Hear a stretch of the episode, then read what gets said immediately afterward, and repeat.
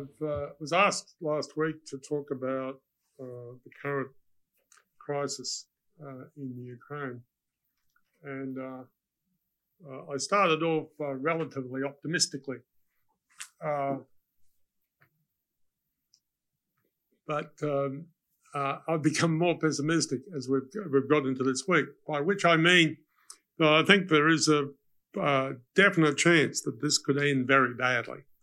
Uh, and by very badly, I mean a full invasion of the Ukraine by Russia, followed by perhaps a 10 year counterinsurgency war as the um, Ukrainians rebel against that. Uh, I last week I thought the chances of that worst possible scenario uh, was about two in ten.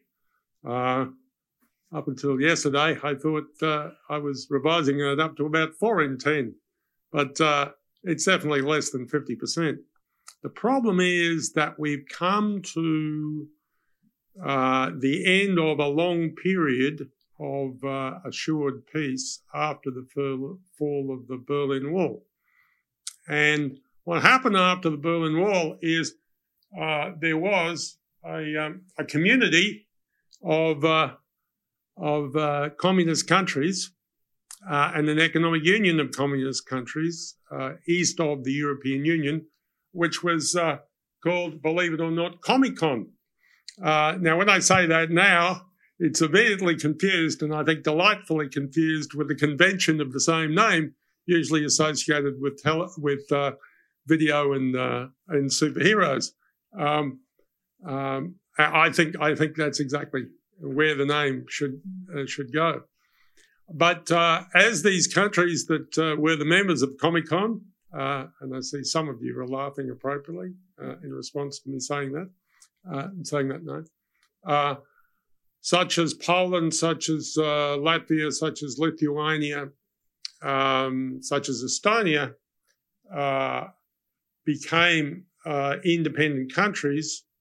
Um, independent of the Soviet Union, assurances were sought by both uh, the Soviet Union in terms of Gorbachev and in terms of uh, the Russian Republic, in terms of Yeltsin, uh, with the um, uh, particularly uh, the American administration of the day, which was uh, headed by Herbert George Herbert Walker Bush, or President Bush the Senior, and uh, he provided assurances that under no circumstances would those countries, those uh, newly independent countries in Eastern Europe, become members of NATO. And so Russia was provided these formal assurances that under no chance would those countries become members of NATO. What actually happened uh, was that Poland became a member of the Union, European Union and Poland became a member of NATO. Lithuania became a member of the European Union and Lithuania became a member of NATO. Uh, Estonia and Latvia, exactly the same. As they joined the European Union, they inevitably became members of NATO. And what I think has provoked uh, this current crisis is that in, on the February the 21st, 2019, uh, a date that will not be recognised by anybody uh, in this room is important.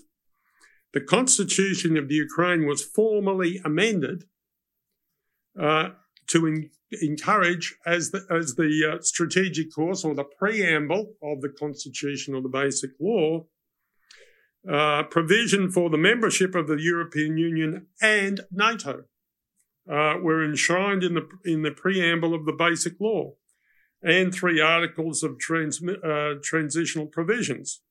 Uh, so Ukraine is preparing to formally apply for the European Union as a result of that in 2024 uh, in order to become a full member of the European Union by the end of the decade. So I think that is the thing that has provoked uh, Russia. And so what we see from uh, Vladimir Putin is a multi layered strategy uh, which started with a major statement by him and a major article which he released on the 12th of uh, July 2021 uh, called On the Historical Unity of Russians and the Ukrainians, in which he talks about, in that, uh, the long history of Russia going back to the uh, to the to the Rus, uh, who were the people who founded the um, um, uh, the, the predecessor uh, country to Russia in um, uh, the 800s AD, in the 9th century AD.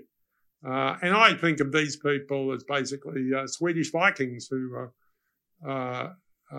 came down in a long in a time long before Sweden existed, of course, who who settled first in the northern area, which is Russia, and but eventually built their capital, the capital of the Rus, in Kiev.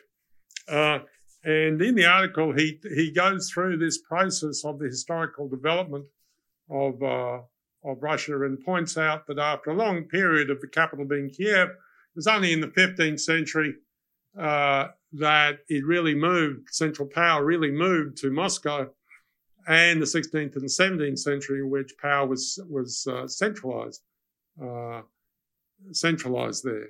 So inherently he talks about the development of the of the Ukraine and Russia as inherently part of the same uh, the same nation. And he points out that uh, under the current circumstance, uh, Russia is uh, that uh, the Ukraine is in fact the poorest country in Western in Western Europe. Uh, so, what Putin believes is that it is inevitable, since it is now uh, in the Ukrainian constitution that uh, Ukraine would become a member, member of the European Union and therefore a member of NATO. Now, th- this then leads to the question who is really important to be the person to be negotiated with, uh, negotiating with, uh, uh, with Putin on this? It is possible, as I, as I suggest, that uh, no one is truly frightened of Joe Biden except his biographers but certainly um, Vladimir Putin isn't. Um, but it's possible that the Americans are not even the important players because uh, the important players of who decides about the expansion of the European Union are not the Americans, but the Germans.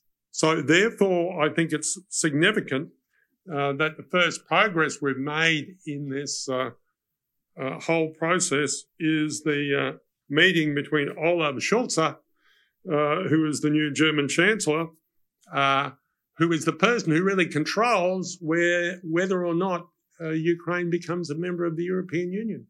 And it's with him that Putin is raising these issues of missiles and, and other things. So I think that this is very fruitful, but I think uh, uh, there is a very considerable and very well worked out military strategy uh, that the uh, Russians have um, um, of uh, a multi-layered invasion of uh, of the Ukraine from the south and then from the east, and then at the beginning of a second piece of period of negotiation in which the basically the Russians are laying down the law with the Ukraine and if that fails, uh, a full invasion, which involves the encirclement of Kiev uh, after that. So this is uh, the plans of this have been uh, uh, available uh, in the New York Times since December, and there's some very well